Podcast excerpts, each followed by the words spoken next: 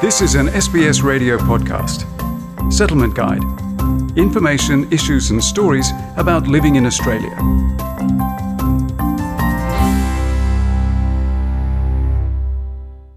With young people being more tech savvy than ever, it's important for the adults around them to do the right things to keep them safe.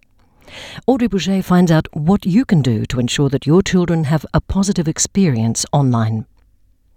While technology has many upsides, e-safety commissioner Julie Inman Grant says that negative experiences are also common. One in five young Australians has had a negative experience online, and that can run the gamut from cyberbullying to image-based abuse to seeing violence or hatred online. Image based abuse is the sharing of intimate photos without the consent of those pictured. It's something that many parents might not be familiar with. It's called revenge porn in some some corners. We don't use that terminology because we ask revenge for what? Um, and it's not porn that was really created for um, a broad viewing off, uh, audience. We call it image based abuse because it deals with the sharing of intimate images or videos without a person's consent. So that's often um, what young people would experience as, as sexting gone wrong. Parents might also be worried about strangers contacting their children online. Kids Helpline counsellor Belinda Beaumont says that cyberbullying is also a serious issue. For a lot of parents, when they were growing up, they might have experienced bullying at school um, or at social functions, that sort of thing. But when they got home, home would actually be their safe place where they wouldn't have to deal with that anymore. Yet for young people, because they're always connected, the bullying, it, it can feel like it never stops. So when they're at home, they might be receiving messages, seeing things online. Your children will most probably have some kind of negative experience online at some point, so the first thing to do before it happens is to open a discussion and let them know you're there for them. Just be engaged with your kids. Keep having these conversations. Build your relationship with them so that they feel comfortable sharing stuff with you when if they find themselves in trouble. So making sure you, know, you build on that relationship, you build a trust, um, and that they know that they can come to you if there are any issues. As a parent, Belinda Beaumont knows it's tempting to ban all social media and online gaming, but she says it's not the solution. What I know as a helpline counsellor is kids are going to use it anyway. So if you try to do that, it's, all it's going to teach them is to be more secretive and hide things, and they're going to create their own accounts anyway. So the best thing that you can actually do, even though it's it's hard and it's scary, is to trust in your relationship with them and trust them to be able to come to you when you when there are issues. What you can do, especially for younger children, is to use parental controls on your devices to help monitor or limit what they're accessing online, deliberately or accidentally. Jane French is the executive director at Childwise, an organisation focused on child safety.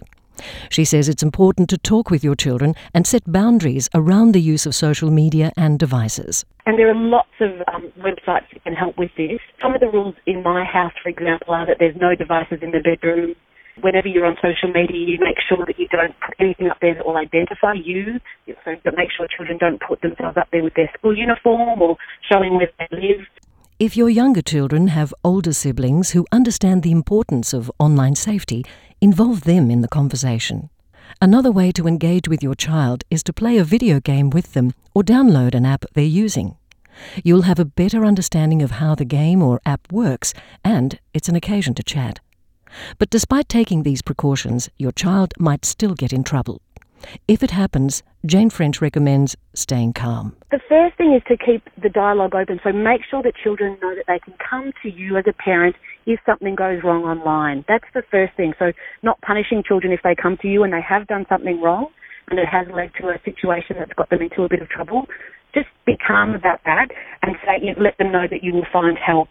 If your child is a victim of cyberbullying or image based abuse, Julie Inman Grant explains that you can report it online via the eSafety Commissioner website at esafety.gov.au. We're the only government in the world that has a legislative scheme and a reporting and complaints tool for young Australians who have been seriously cyberbullied if they report it to the social media site and that serious cyberbullying is not taken down, um, they can come to us and we will act as a safety net and advocate on behalf of that young person to compel the social media site to take that harmful content down.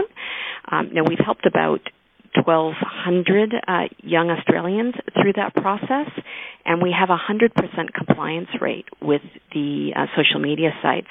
The eSafety Commissioner website, esafety.gov.au, is also a great place to find information about online safety and tips on how to start a discussion with your child, available in multiple languages. You can also download the Cyber Parent app, available in 17 different languages. Julie Inman Grant says these resources will be helpful. We want to be able to prepare our children to be able to navigate the online world as safely and positively as possible. We want to teach them uh, rules around rights and responsibilities of using technology, but we also want to help them build their digital resilience and critical reasoning skills. So when we're not there to support them in the moment, that they can make the right judgments. Online safety is featured in SBS's new four part drama series, The Hunting, exploring how teenagers traverse the complexities of relationships, identity, and sexuality via technology. Premieres on Thursday, 1st of August at 8:30 p.m. on SBS and on demand. The feature on keeping children safe online was prepared by Audrey Bourget, and for SBS, I'm Margarita Vasileva. This was an SBS radio podcast. For more settlement guide stories, visit sbs.com.au/radio.